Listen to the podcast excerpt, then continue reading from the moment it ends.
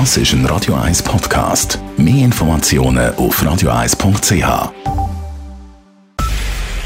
Es ist 9 Uhr. Radio 1, der Tag in 3 Minuten. Mit dem Simon Sturz. Einen Tag vor der Street Parade warnt die Stadt Zürich vor einer Ausbreitung der Affenpocken. Sie fordert Besucherinnen und Besucher auf, sich selbst zu schützen und verweist auf die Verhaltensempfehlungen der Weltgesundheitsorganisation WHO. Die Stadt Zürich richtet sich aber auch an den Bund und kritisiert, dass in der Schweiz noch kein Impfstoff gegen die Affenpocken zugelassen ist. Das sei unverständlich, sagt der Zürcher Gesundheitsvorsteher Andreas Hauri. Nicht zuletzt hat ja unter anderem auch die WHO auch bereits gesagt, dass das quasi ein internationaler Gesundheitsnotstand ist. Die Affenpocken, der Virus, den muss man ernst nehmen und die Massnahme dagegen heisst impfen und darum auch die klare Forderung an den Bund, da wirklich rasch vorwärts zu machen. Innerhalb der Schweiz ist die Stadt Zürich besonders stark betroffen von der Ausbreitung der Affenpocken. Das Fischsterben macht sich auch im Kanton Zürich bemerkbar. Der Schweizerische Fischereiverband warnt vor einem Fischsterben in historischem Ausmaß.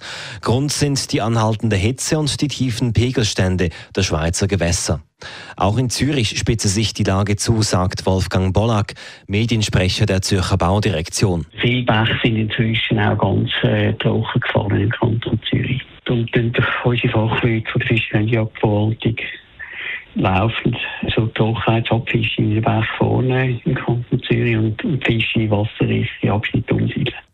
Die Bevölkerung wird daher aufgerufen, tiefe Stellen in Flüssen und Seen zu meiden, um die Fische nicht noch zusätzlich unter Druck zu setzen. Die Kantonspolizei Thurgau hat einen Mann verhaftet, der seit 15 Jahren gesucht wurde. Der Mann soll mitverantwortlich sein für den Tod eines 27-jährigen Ägypters, der im Dezember 2007 mit Schusswunden tot im Bachertsee an der Grenze zum Kanton Zürich lag. Intensive Ermittlungen sowie Hinweise nach einer Vorstellung des Falles diesen Frühling in der Fernsehsendung Aktenzeichen XY ungelöst führten zur Spur. Beim Verdächtigen handelt es sich um einen 62-jährigen Schweizer mit Wohnsitz in der Schweiz. Weitere Hintergründe zur Tat gibt die Polizei noch nicht bekannt. Russland lehnt die Übergabe des Atomkraftwerks Saporischschja an die Ukraine ab.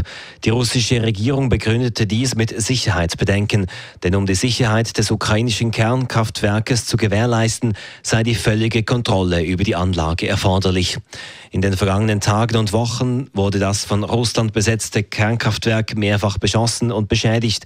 Die kritische Infrastruktur soll bisher aber verschont geblieben sein. Radio 1 Wetter. Es gibt morgen einen schönen Tag mit viel Sonne und nur wenig Wolken und Temperaturen von um die 30 Grad. Das war der Tag in 3 Minuten. Das ist ein Radio 1 Podcast. Mehr Informationen auf radio1.ch.